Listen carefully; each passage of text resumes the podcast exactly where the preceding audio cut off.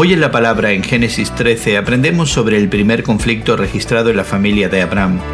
Después de regresar de Egipto, Abraham y Lot, su sobrino, se habían enriquecido.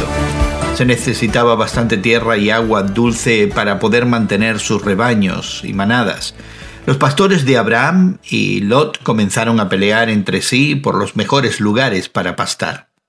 Esto podría haberse convertido en un importante conflicto familiar, pero Abraham respondió de una manera generosa.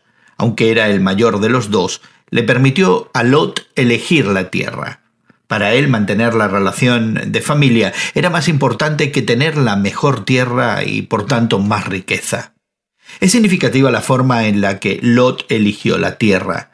Lot vio que la tierra del oriente era hermosa y bien regada, y le recordó a Egipto. Y este es un detalle importante. Lot presagia a los israelitas que vendrían después y que también anhelarían regresar a la tierra de Egipto. Más importante aún, la gente que vivía en esa tierra cometía muy graves pecados contra el Señor. Y sin embargo, Lot escogió lo que le parecía más atractivo. En contraste, Dios le ordenó a Abraham que mirara a su alrededor, a la tierra de Canaán. Reafirmó la promesa de hacer de Abraham una gran nación. La respuesta de este hombre de fe fue adorar. Compara y contrasta las decisiones de Abraham y Lot. ¿Qué puedes aprender de esas decisiones en el día de hoy? Hoy en la Palabra es una nueva forma de conocer la Biblia cada día con estudios preparados por profesores del Instituto Bíblico Moody.